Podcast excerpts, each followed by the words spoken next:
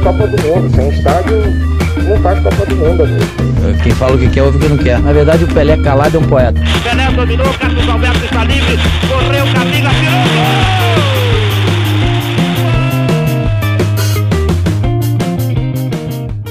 Olá para você, amigo corneteiro. Estou de volta. Eu sou Rafael Moraes. Esse é o episódio 16 do Cornetas Podcast. Eu estou com eles na linha, nossos queridos cornetas que você já conhece, estão cansados de ouvir todas as segundas-feiras. Bruno Araújo, CH, o Carlos Henrique e o Paulo Vitor PV. Nossos corneteiros já estão preparados para o debate de hoje. A pauta será a seguinte, gente: treinadores, ex-jogadores, treinadores que foram jogadores versus treinadores que nunca jogaram. Nós vamos listar é, é, nomes né, de treinadores que jogaram e que não jogaram, mas que fizeram sucesso ou fazem sucesso ainda no futebol. Hoje eu vou começar esse debate com Bruno Araújo. Quero saber quem são os treinadores de sucesso que foram jogadores que você listou, que você quer citar aqui, destacar no nosso episódio, Bruno.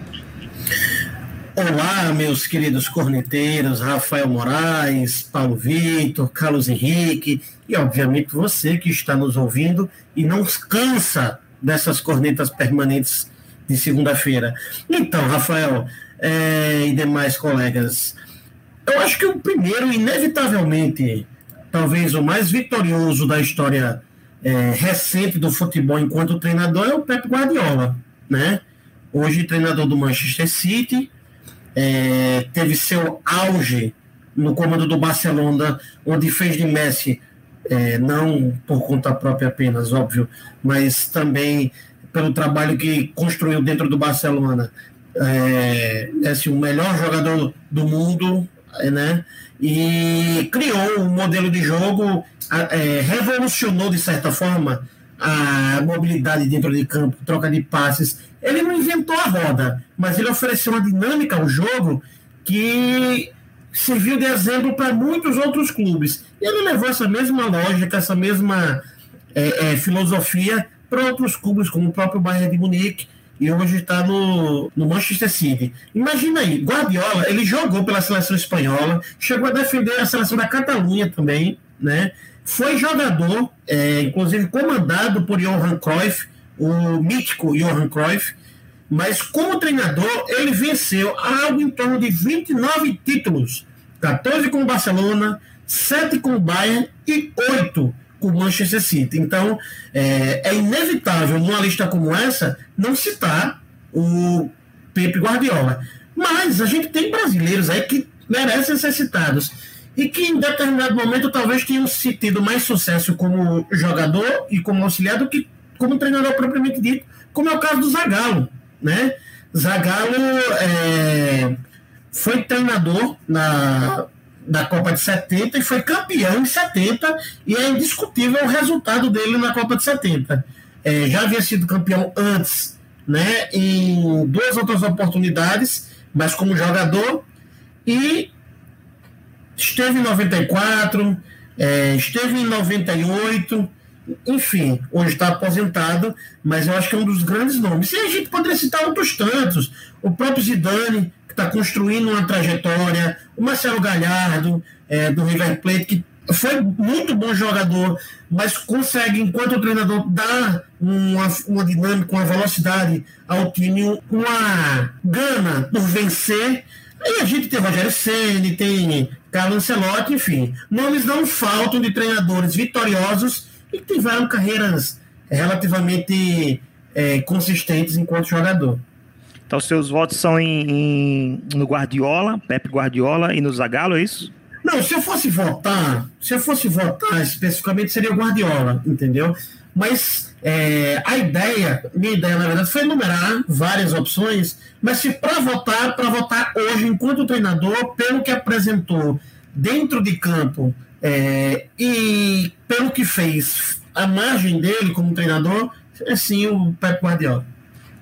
É interessante, assim, é, vou tentar falar rapidamente sobre treinadores estrangeiros que fazem sucesso atualmente, ou que fizeram no passado. No passado posso lembrar do Ferguson, pelo Manchester United, o Cruyff, os dois foram ex-jogadores, E agora no presente, olha só, os grandes treinadores da atualidade do mundo.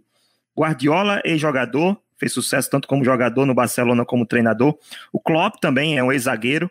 O Zidane nem se fala, né? Já foi melhor do mundo, campeão do mundo. Tudo que você imaginar do Zidane ele conseguiu conquistar. O Ancelotti também foi jogador italiano. O Simeone, argentino, seleção da Argentina, Copas do Mundo. E o Mourinho também foi jogador. Então, todos os grandes treinadores que a gente pode listar hoje a nível mundial, todos eles foram jogadores de futebol, né? Atuaram nas quatro linhas.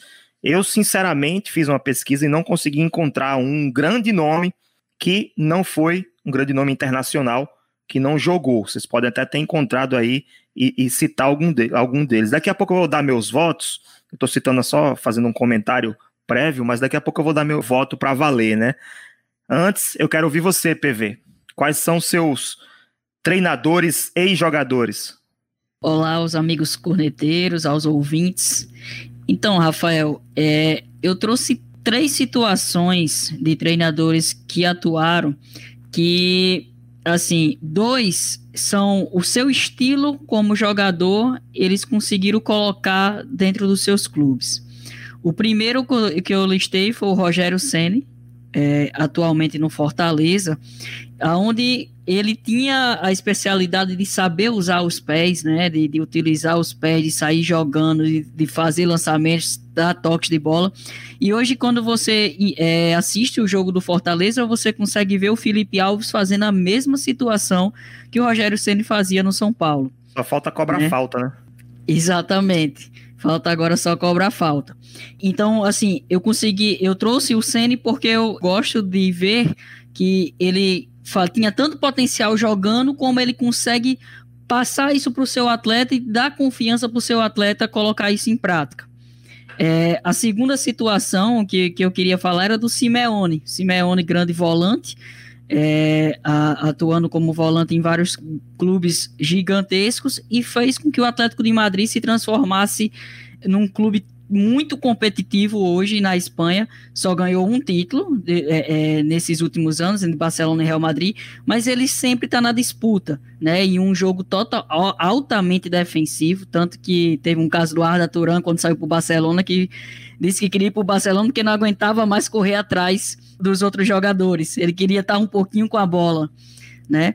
E por último, e se for para votar, eu voto nele, é o Cruyff.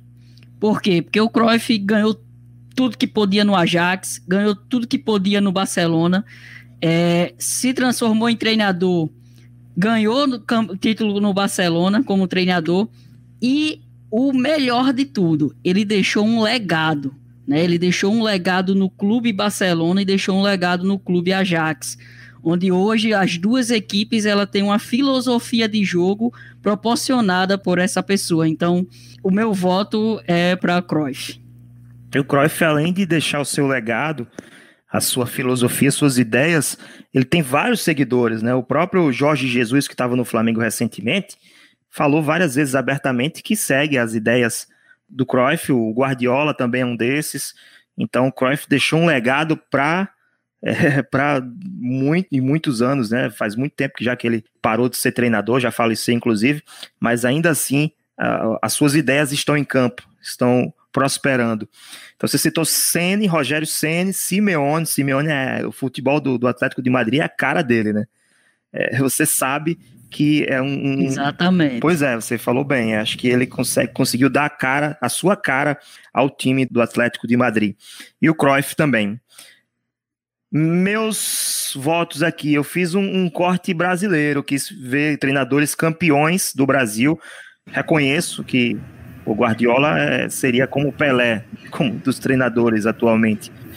Mas eu quis fazer como o CH fez, né? Não voltar no, no Pelé do, no Pelé na, na, naquele episódio passado, a gente estava falando dos camisas 10.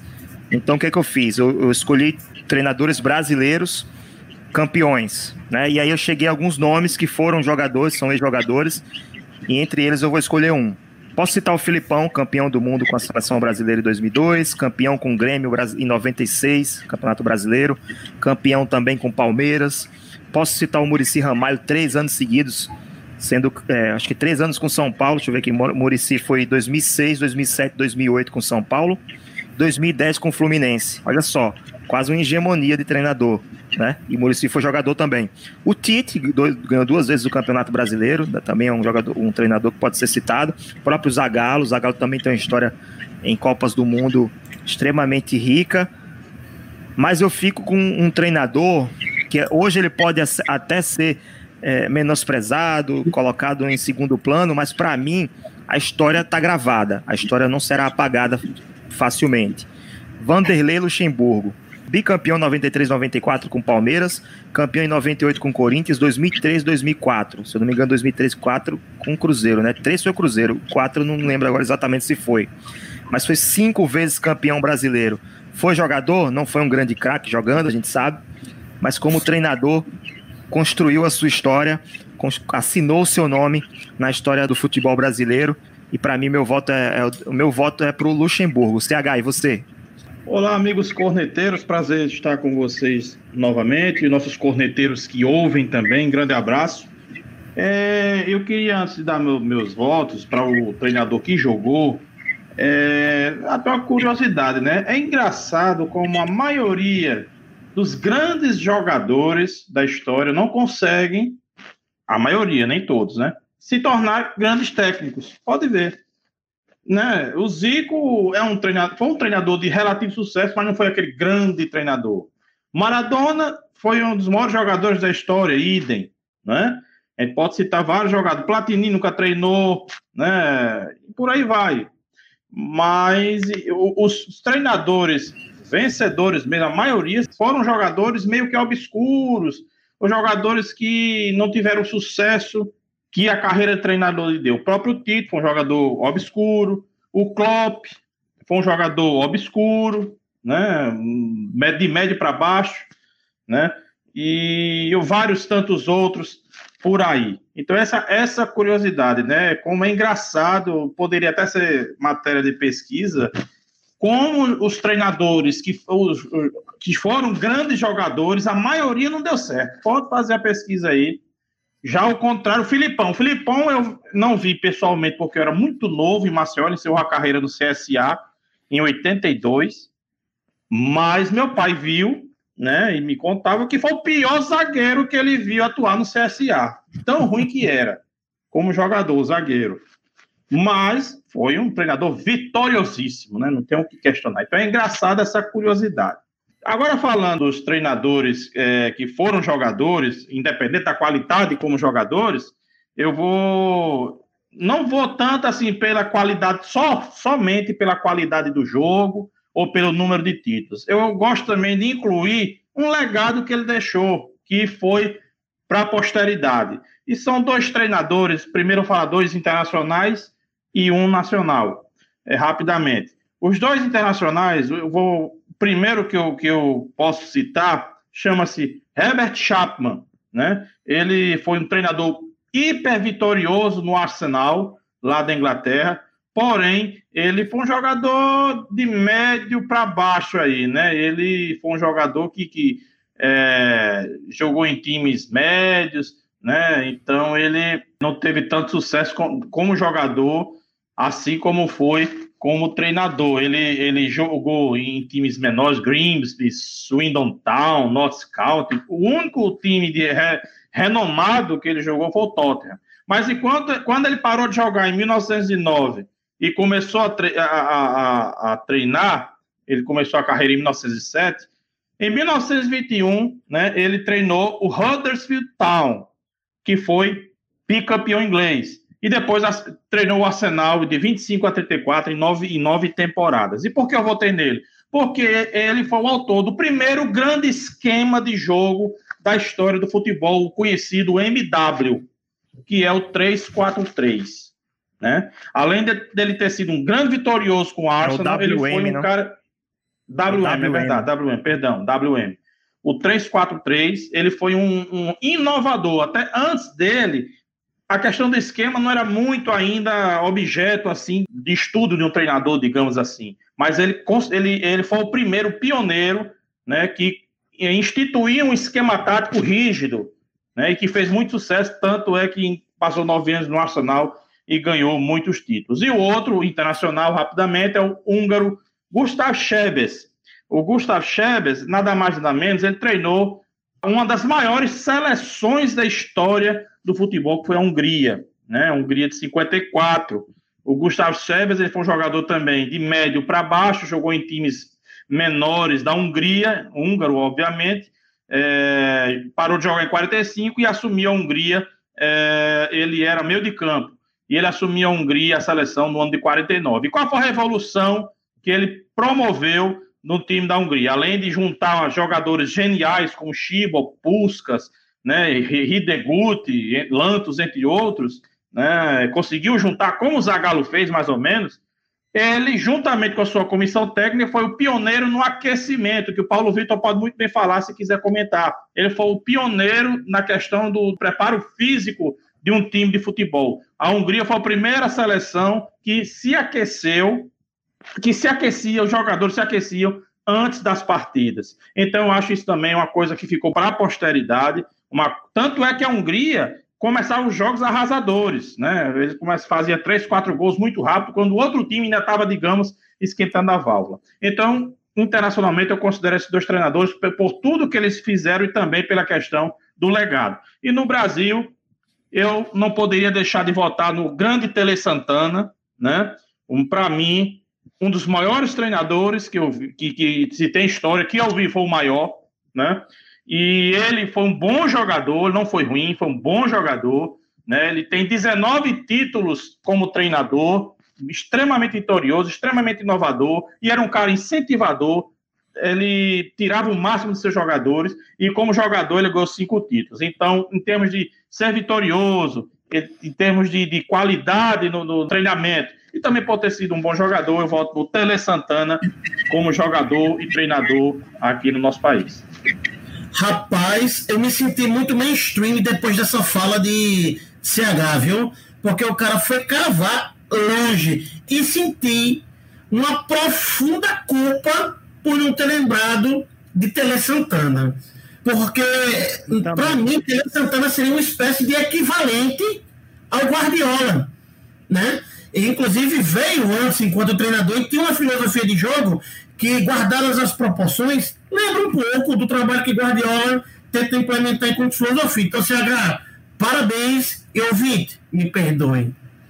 E, e, por favor, aceitem. Eu vou mudar meu voto. Tele Santana, não posso deixar de fora o cara que foi bicampeão mundial 92, 93. Para mim, tá acima de Luxemburgo. E outra, ele só não foi campeão mundial da Copa de 82 como era caso, né? Porque não era para ser o campeão. Lógico que a Itália tem um mérito, não estou tirando o mérito da Itália, ali foi uma fatalidade. Se o Brasil, eu tenho certeza que se aquela seleção jogasse mais 10 vezes com a Itália, ganharia, ganharia 9, mas perderia aquela de 3 a 2 e foi o dia que ele perdeu. Corneta aleatória valendo. Hoje eu vou colocar quem na parede. Tem corneta com vinho. O Bruno Araújo está mostrando aqui. Vocês não estão vendo, mas ele está tomando uma taça de vinho. É um vinho. sommelier, meu Deus do céu. Ah, não, deixa ele, deixa ele. Na próxima ele vai ver. É, PV, para você essa corneta aleatória, meu amigo. Seguinte, a pergunta é: quem é o melhor treinador do futebol brasileiro na atualidade? Lembrando que Jorge Jesus foi embora, tá?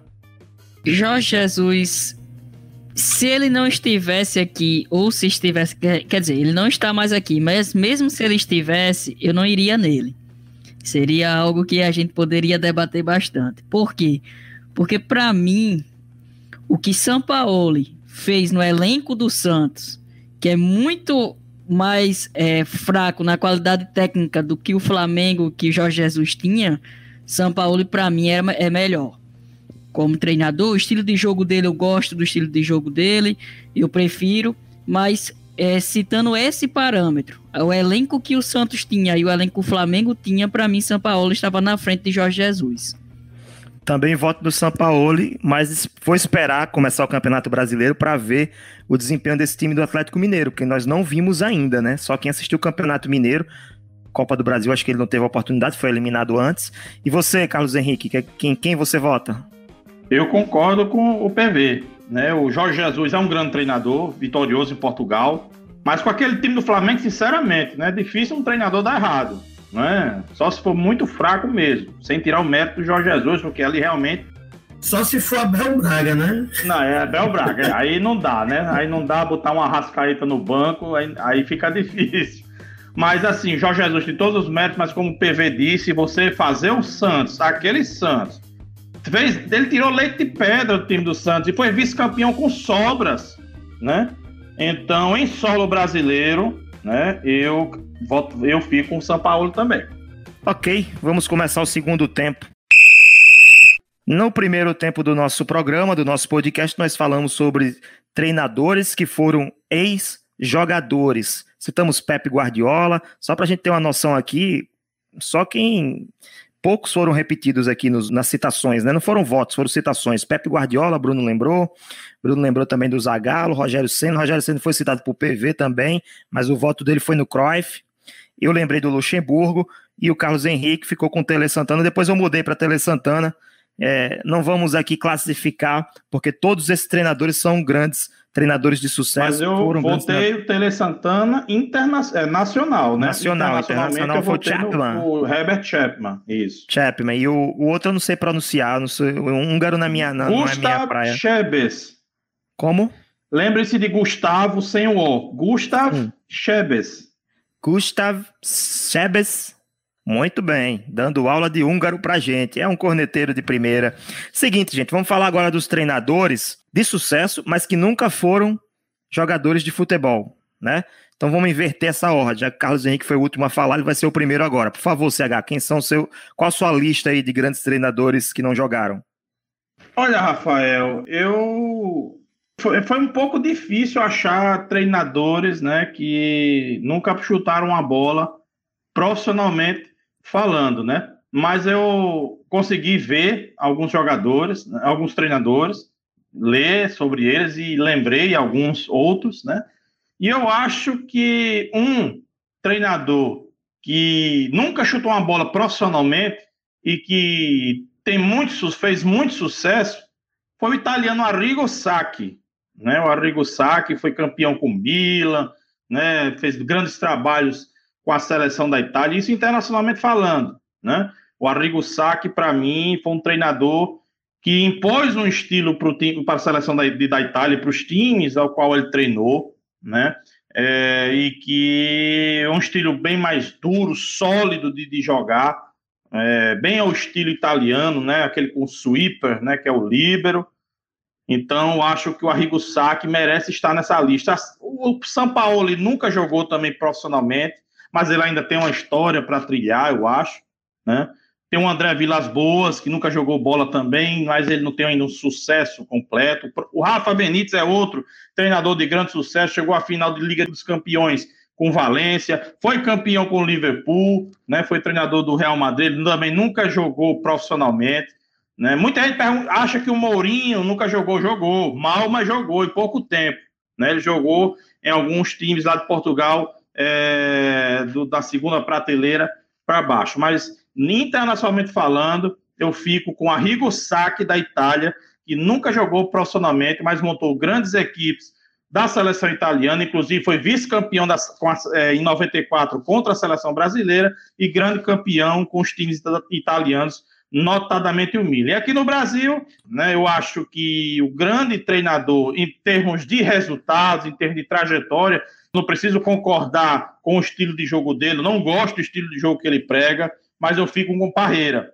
Talvez o Tite consiga é, um dia, quem sabe, é, suplantar ele, mas o Tite jogou bola. Né? O Tite jogou bola mal, mas jogou. Mas quem não jogou mesmo foi o Parreira, e para mim não tem como não votar nele, apesar de eu não, não ser muito adepto ao seu estilo. Carlos Alberto Parreira, campeão do mundo com a seleção, campeão com os times de futebol, campeão brasileiro com o Fluminense em 84. Então, para mim, no Brasil, Parreira, internacional, o italiano Arrigo Sacchi. E você, PV, com a sua lista aí, Parreira também? Então, eu trouxe três novamente. É, dois, eu, como assim, até CH citou o caso do São Paulo, dois, São Paulo e o Thiago Nunes do Corinthians, é, jogaram em bases, categorias de base, mas não conseguiram profissionalizar, né? Então a gente não considera como jogador. para mim são dois é, que estão fazendo sucesso. O São Paulo está aqui ainda no, no Brasil buscando o título, mas já fez o que fez com a seleção do Chile, né? Se eu não me engano, foi o campeão da Copa América, é, levou o Chile para a Copa do Mundo, é, já conseguiu chegar no Sevilha, da Espanha. Ele é, ganhou duas Copas América seguidas, né? Duas Copas América, né? Foi naquele, naquela ocasião que teve lá nos Estados Unidos, a Copa do Centenário, alguma coisa assim. Pronto, exato. E o Thiago Nunes, que eu, eu acredito que eu posso entrar também no estilo que eu falei do São Paulo com o Santos no ano passado ser vice-campeão. O Thiago Nunes no Atlético Paranaense ser campeão da Copa do Brasil. O Atlético Paranaense tem um time em potencial, mas não é aquele clube que você olha o elenco e fala é um candidato, é favorito a, a algum título é, nacional, brasileiro ou Copa do Brasil. Para mim, o Thiago Nunes também tirou leite de pedra. É, e é o segundo caso citado.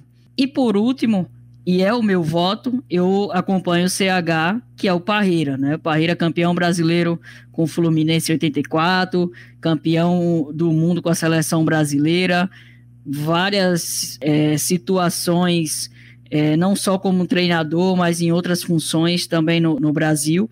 Também sou da fala do CH, não concordo com o estilo de jogo dele, não gosto do estilo de jogo dele, mas ele deu resultados, né? Então eu fico com ele.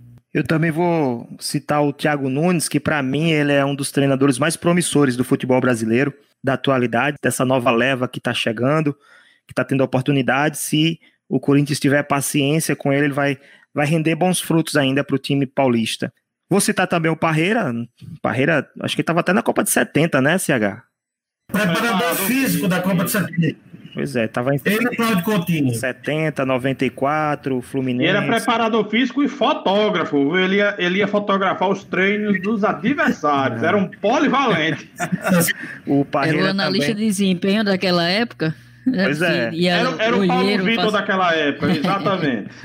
é, também o, o Parreira acho que também conquistou títulos pelo Corinthians. Tem o Altuori, campeão em 95 com o Botafogo, também nunca jogou. O vinho de Bruno acabou, tá triste. Quero ver como é que ele vai falar na próxima. Já deve estar tá cheio aí, um, um galão de vinho.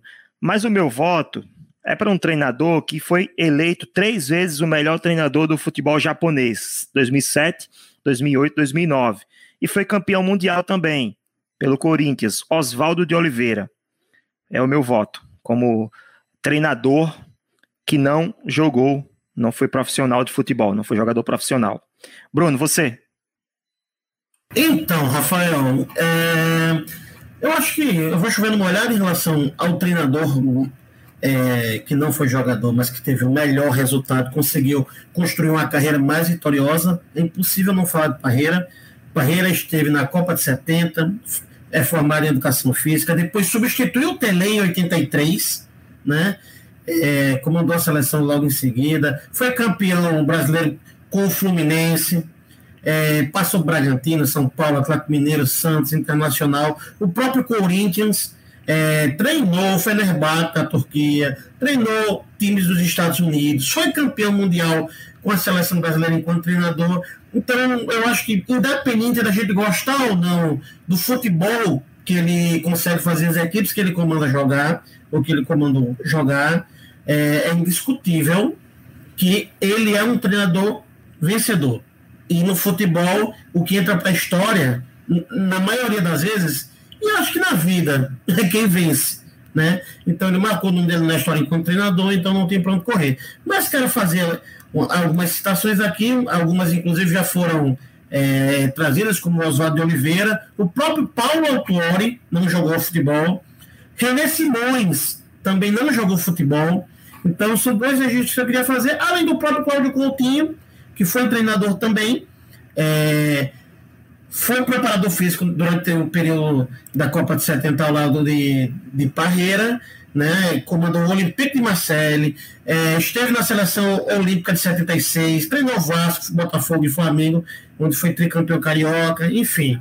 É uma carreira que foi até curta, porque ele morreu cedo, mas é um, um treinador que conseguiu passar por vários clubes grandes, né, mas não necessariamente com grandes resultados. Mas eu acho que é um nome que vale a pena se lembrar. Vamos lá, para gente, a gente finalizar esse episódio, já chegando quase no, no minuto final, na reta final, uma sequência aí dos três falando, né? Primeiro PV, depois Carlos Henrique, depois Bruno Araújo. Vocês acham que é, jogar bola como jogador profissional, ter sido jogador profissional, a gente vê que tem mais, mais treinadores é, ex-jogadores do que treinadores não, não jogadores. Mas vocês acham que é, é preponderante, interfere muito no resultado final, no sucesso? Ser um treinador de sucesso depende muito de ter sido jogador de futebol no passado? PV? Olha, Rafael, eu acredito que essa é uma discussão que a gente poderia passar horas aqui para chegar num, num, em algo em comum entre os quatro, né? É, uma, é um certo debate que gera muito conflito. E assim, eu acredito que CH, ele, na, em uma das falas dele, ele citou um ponto muito importante que tem que ser avaliado quando ele disse que os grandes jogadores de futebol normalmente não tiveram sucesso como treinador. Ele citou o caso de Maradona, eu posso citar o caso de Roberto Carlos, posso citar o caso de Júnior Capacete do Flamengo. Né, são, foram grandes jogadores que não conseguiram ser grandes treinadores. E ao mesmo tempo, quando a gente vem para o lado só da, vamos dizer, da teoria, que é só quem estudou e não teve a prática, a gente também teve vários campeões. É, eu pesquisei muito a fundo, talvez vocês possam me corrigir, mas o Lula, campeão do, no Santos, cinco vezes campeão, campeão 61, 62, 63, 64, 65, né, pentacampeão consecutivo, Campeonato Brasileiro, eu procurei a fundo, eu não achei nenhum canto que ele tenha jogado. Não sei se vocês têm uma, uma, uma correção sobre isso. É, Carlos Alberto Silva, campeão pelo Guarani 78. O Cláudio Coutinho, Flamengo de 80. Barreira, Fluminense de 84. O Autuori, Botafogo 95. Oswaldo Oliveira, Corinthians 99. Então, vários outros vários treinadores que não precisaram da prática e conseguiram ganhar campeonato brasileiro. Então, na, no meu ponto de vista, tem que se encontrar um equilíbrio. Você não precisa ser um grande jogador e você também não precisa ficar só na teoria. Quando você consegue equilibrar, vivenciar o ambiente do futebol, aprender, ter experiências com os atletas e também continuar buscando conhecimento, continuar buscando estudo, se atualizar, para mim é o ideal. É, já a minha avaliação, Rafael e amigos corneteiros, é, eu acho que ajuda sim você ter sido um grande jogador, mas não acho que seja preponderante, não. Né? Porque se a pessoa não estudar, não se aprofundar, não adianta. Não adianta ele só ter o conhecimento do dia a dia. Talvez, como o Renato Gaúcho, né? ele mesmo não estuda nada, é um boleiro, é um grande treinador e foi um craque, é um ponto fora da curva mas se você não tiver um aprofundamento, precisa também fazer uma tese de doutorado, mas você precisa ter uma noção do, do, do, que é um esquema tático, de como se portar, de como o time deve agir na defesa e no ataque. Você tem, tem que ter uma noção do, do, do que está acontecendo dentro de campo. Então não basta ter sido um grande jogador. Ajuda, ajuda, claro. Como é o Zidane da vida, que está fazendo para falar do, dos atuais, foi um dos maiores meias dos últimos, do, do, dos últimos 20 anos, que, 30 anos que surgiram no futebol, né? E eu tenho certeza que ele foi inteligente o suficiente para entender como é que funciona a engrenagem do, do, do, futebol dentro de campo. Mas outros não tiveram o mesmo sucesso, como bem citou aí o nosso querido PV, né? Maradona. Quem de achos acha que Maradona é treinador de futebol? Me perdoem os fãs dele, mas Maradona não consegue ser treinador. Ele deve bater um papo com os caras, ó, pega a bola, chuta ali, vê o que, é que você pode fazer. E não é bem assim, né? E tantos outros craques que não tiveram sucesso. Né? Eu posso citar outros. Por exemplo, o Ferenc Puskas. O Ferenc Puskas foi um dos maiores atacantes da história do futebol, só teve um tempo de sucesso foi o vice-campeonato da Europa com o Panathinaikos em 1972 ou é 71, não, posso corrigir daqui a pouco. Mas só teve esse momento de sucesso. Como jogador foi genial, o maior atacante e sempre avante, acho talvez que o mundo já viu. Mas como treinador não, então não, não, não é preponderante. Ajuda, ajuda, é como eu disse. Mas se você não se inteirar do que acontece, não vai adiantar nada você ter sido um Pelé. Olha, é ter sido um jogador genial não transforma em alguém treinador. Isso é um fato, eu acho que esse é o ponto comum que todos nós vamos chegar aqui.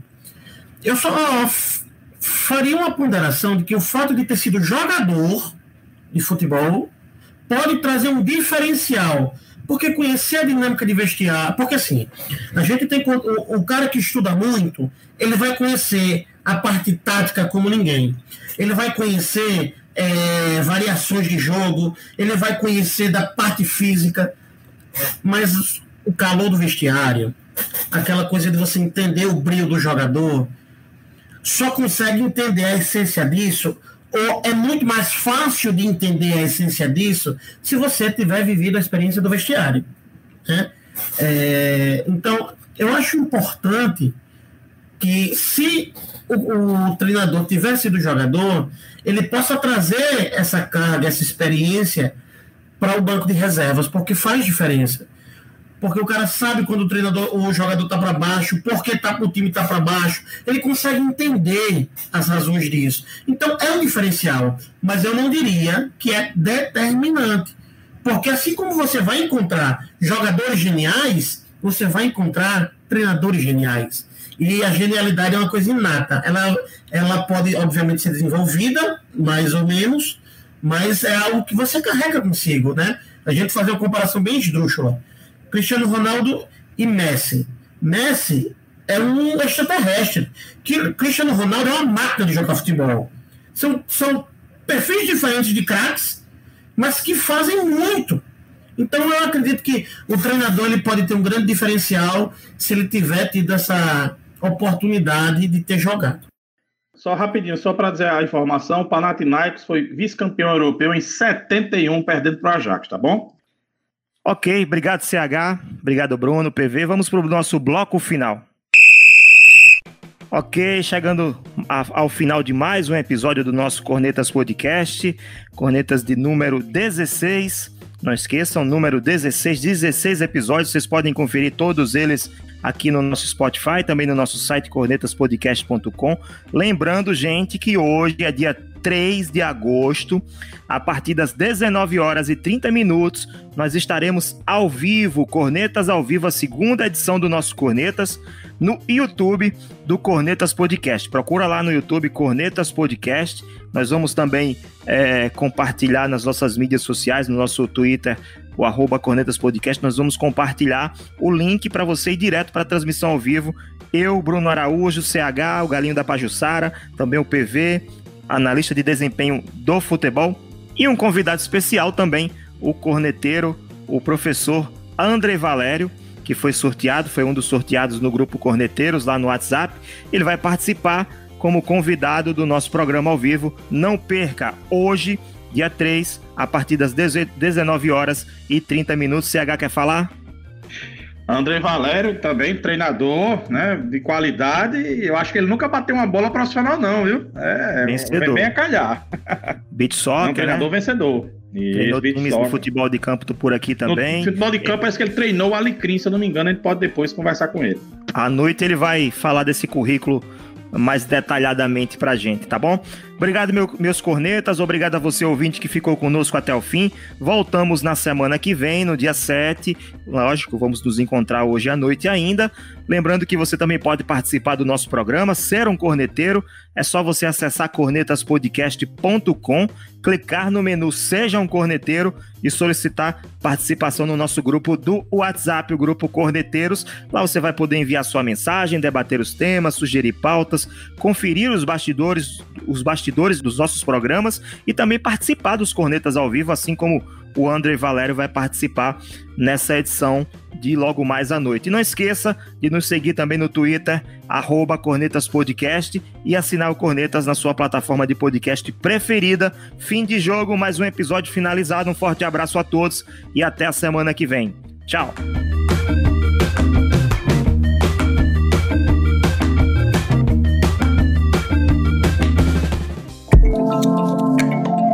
Este podcast é produzido por Play Áudio Rádio Intor. Play Áudio Rádio Intor.